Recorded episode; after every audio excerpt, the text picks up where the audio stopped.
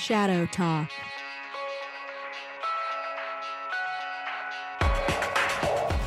Hello, I'm Michael Marriott, and welcome to this week's episode of Shadow Talk, a weekly roundup of threat intelligence from the Digital Shadows research team. In this week's episode, the world goes crazy for Spectre, and Daniel Craig hasn't even had to take his kit off. Root is on standby for another Mirai, that's Satori, and there's new hacktivist campaigns such as Op Net Neutrality. All this and much more in this week's Shadow Talk. Wow, what a way to open your account, Michael Marriott. Here in the room with me is Mark Tibbs, our intelligence development manager. Hello, Pod- Mark. Hello, Podcats. Hello, Simon Tame, our uh, intelligence analyst in residence. Good day. So we should start off with the big story of the week: Meltdown and Spectre. Quite, yes. Well, only a few days into 2018, and the security community is already melting down to the looming spectre uh, that nearly all computer devices contained fundamental flaws in their microprocessor chips. So we saw um, some security researchers revealed on Wednesday that they developed not one but two exploits to take advantage of those weaknesses that allowed access to memory information held in the most privileged area of an operating system, the kernel. So what could this be like? Passwords? Yeah, so the exploits themselves are called Meltdown and Spectre. They've got their own customary logos and names, you know, uh, but they could expose sensitive data such as encryption keys and passwords, which are, you know, this is essentially troubling news for computer users and definitely bad news story for the chip manufacturers themselves.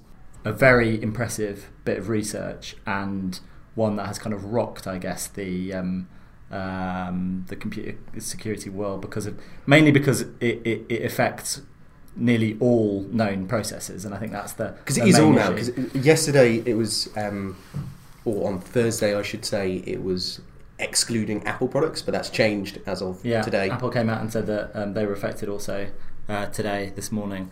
So yeah, nearly nearly all um, modern processors at risk, including those produced by Intel, AMD, and um, ARM.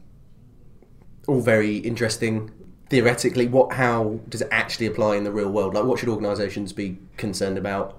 What will actually happen? So I think those are the kind of the key questions for anyone that runs an enterprise.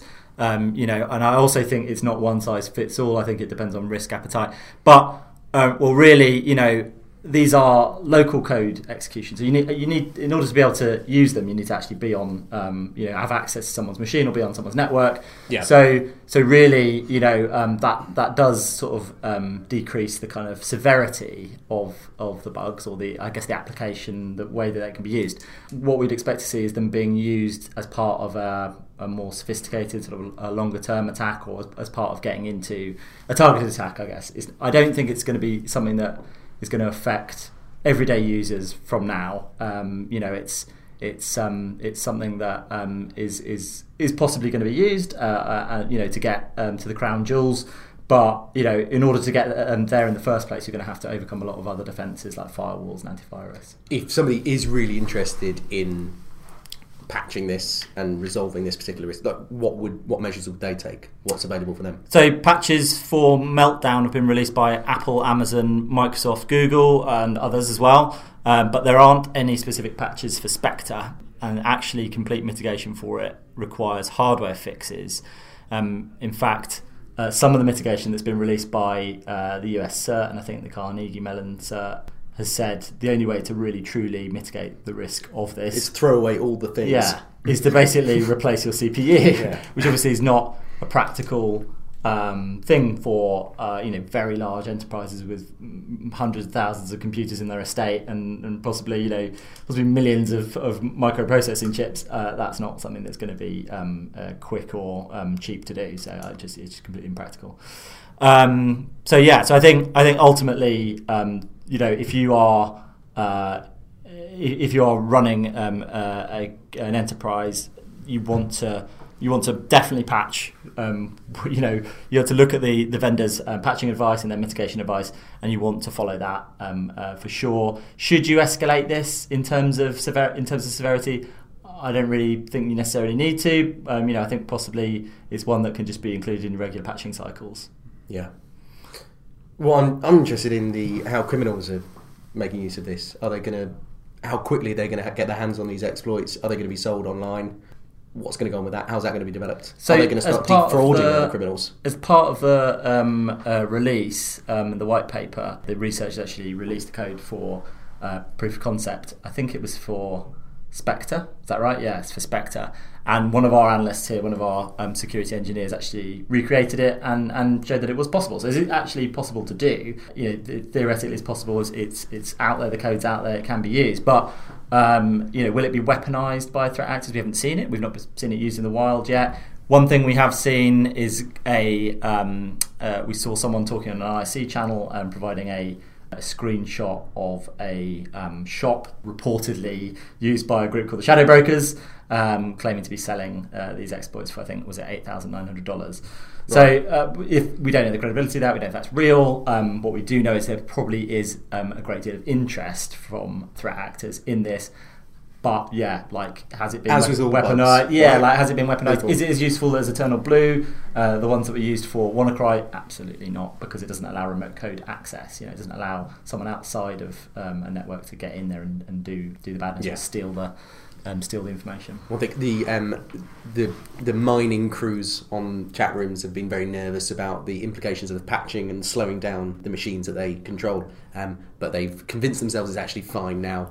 In fact, Monero uh, mining is actually something we'll be coming on to later on in the pod. So stay tuned for that. Another example of something being made public that could be used by threat actors we've seen this week also, which is the release of the Satori code. Uh, Simon, what what has gone on there? Well, the story is that um, exploit code being used by the Satori botnet operator was leaked publicly online recently, so that enables other threat actors to incorporate it. So, to give a bit of context around this, the Satori botnet is an Internet of Things botnet. It's actually a Mirai variant, and the way it was being spread back in December when it was discovered was by a, a at the time zero day exploit for Huawei routers, home routers. Um, so this this vulnerability that is exploiting uh, CVE 2017-172.15 uh, affects the universal plug and play protocol. So what it allowed the uh, malware to do was essentially act as a worm, exploit a router or device, and then move on to others and gain control over them. So I think it was over 200,000 devices back in December that were found. This is in, in order to allow a uh, well anyone to build a bigger botnet. Build a botnet. And then what, what are they going to do with this botnet? Like Mirai obviously was used to um, launch DDoS attacks, but like what, what's this one? So, so this is similar. the, the major gap with this is it's not actually been used for anything malicious that we know of at the moment. Um, unlike Mirai, which obviously had that sort of semi-devastating impact on uh, Dyn DNS, uh, this one hasn't actually been used for anything, and it's, it's similar to what we've seen in the past with like, the Reaper botnet as well, which was another IoT botnet which was discovered by researchers. Um, but hadn't actually done anything malicious, or they hadn't seen it being used for anything malicious. So while this could be used for a range of functions, you know, spam, DDoS, all that sort of good stuff, it's not at the moment, and it really depends on the in- intent of the, the operator behind it, and also anyone who adopts this exploit code and tries to build their own botnet as well. Because we've seen, Mark, like people don't necessarily build up botnets to use themselves. You can diversify within the criminal ecosystem. you can sell access to them. Yeah, I mean, if you, but um, this would be um, uh, giving people access to, you know, um, I guess home routers, is it? Yeah. so, Yeah. so I mean, that's not that useful uh, for selling really, unless unless you're going to use it to launch tax. I don't think. You know, like if it was a botnet um, that allowed you slave control of someone's computer, you'd be able to like maybe keylog and steal information that way and then use that to commit fraud or whatever like that. But a home router, like, what's it got on it? I think really got much good information on it. So, what's the use in that? Mm, DDoS? Yeah, just packs You know, and ma- punch. yeah, like I suppose Yeah. probably like that seems to be the most likely um, uh, reason for it. Al- Although it could just be you know someone's project or like you know there's a lot of researchers out there who are who are who are just doing things because hey they want to the hacker's going to hack right you know Hacker's gonna hack, hacker's hack, gonna hack. hack. so I mean, talking of DDoS, it, maybe it's a good time to talk about the kind of the third article that we covered today, which was on a new hacktivist campaign. activists generally are not that um, threatening, I guess, to organisations. Uh, now that is a bold statement to make, I so, but but in, in you know from from having observed hacktivists over the last um, you know two three years, uh, Digital Shadows, we see a lot of noise around hacktivism. They make very very bold claims about um, you know certainly launching attacks against entities that they perceive as being unethical or whatever ideology they're objectable in some way. Yeah, objectable in some way exactly. Their activity tends to be restricted to sort of what we would call or what we would term sort of quite low level activity, so like DDoS attacks that maybe take a website offline for a few hours, defacements of websites, which is a way of kind of I guess publicising their work, um, doxing people, things like that. We have seen examples of the supposed activist groups have actually been uh, who, who, look actually like they're more like nation state proxies, say, for example. I can give you a couple of examples of that. So, like do go on. Anon Poland, we, we've blogged about them. Uh, they do things like leak data, and they seem to have sort of some of these groups seem to have um, much um, better or much um, uh, more significant kind of capabilities than. Uh, than your traditional activists. In fact, the Anon Poland example is, is really worth checking out to see how sophisticated they get with their, their tweets and kind of how they do that in bulk. Um, very interesting to check out if people are interested. Yeah, but anyway, back to the story. The story this week is, it's it's not um, a huge story, but it's just something that we kind of wanted to put on the radar. Um, was around uh, op net neutrality. It's called. So it's a hacktivist campaign that's been motivated by controversy over um, US um, uh, changes in US uh, laws around net neutrality. So net neutrality being the principle that internet data shouldn't be ring fenced or char- and you know ISPs shouldn't charge more for certain types of data or how it's delivered or anything like that. And it's seen by many people as a fundamental principle of the internet that that that shouldn't be interfered with, and that's got people's backs up, and it's got activists back, backs up, um, and they've started targeting um, ISPs. So we saw it wasn't this um, this past week; it was actually over the Christmas period, but we saw a target list with uh, I think three ISPs on it. Didn't say what they were going to do, didn't say the plans of what they were going to do, but presumably that means you know DDoS attacks against these ISPs, possibly defacements, doxing, Any dates things like that. Announced yet? No dates. No dates. I don't think they. I mean, we have seen activity uh, around this. We have seen some claims. There was a claim of uh, Tango down, so like a, a DDoS against uh, one of the ISPs, uh, and also doxing of one of the FCC officials. So the FCC is the US regulator uh, for ISPs. So yeah, so just kind of interesting. It, it hasn't gained a lot of traction yet. This campaign.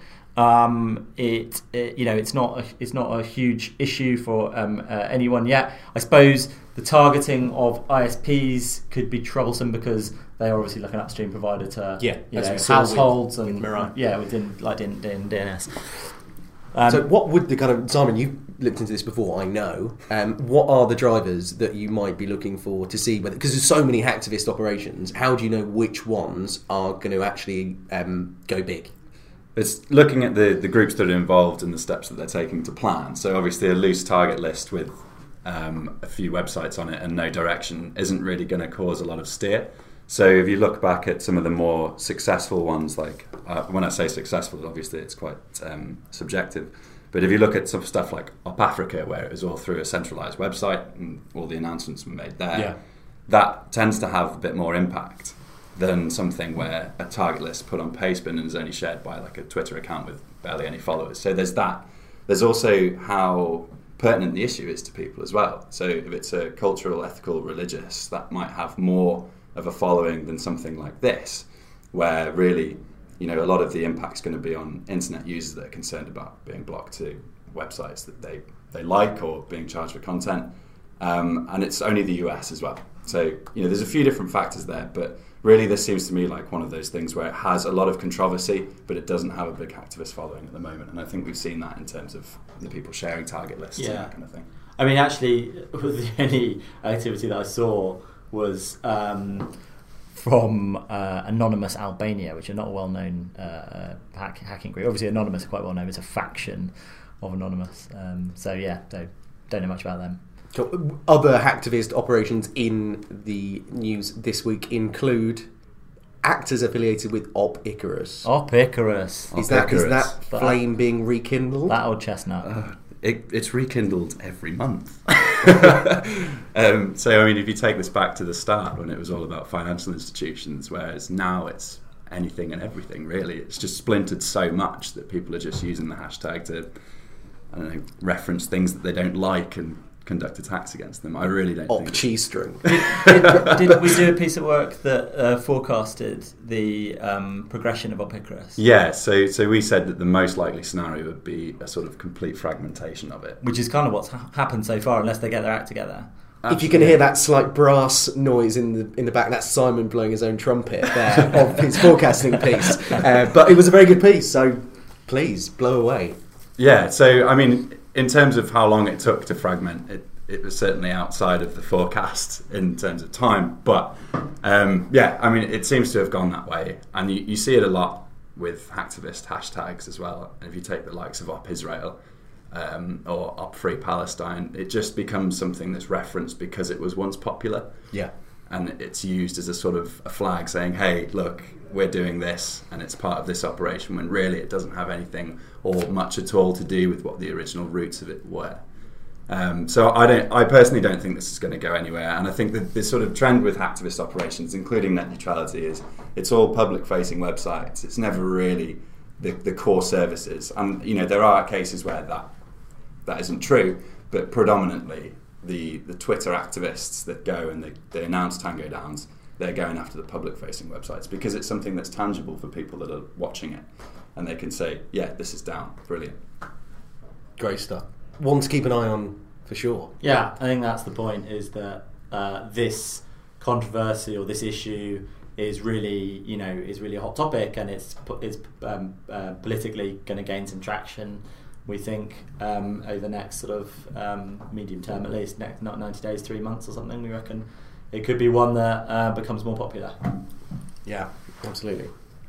We are almost at the end of the pod, but not before we quickly discuss Monero and all things mining related, which has been a big thing happening in the past week, but also in the past month. In December, I think we were looking into stats. We reported on 10 instances of malware um, that was targeting many systems looking to mine cryptocurrency. Yeah. Uh, in the past week, specifically, there's been the the CoinHive uh, Chrome extension um, for one extension that was actually using other people's computers to mine Monero. Yeah, it's a softer target than banking now, Mm. isn't it? So, and it's worth a lot of money, as we've seen with the um, increase in value of uh, Bitcoin and Ethereum and all, all lots of other uh, cryptocurrencies.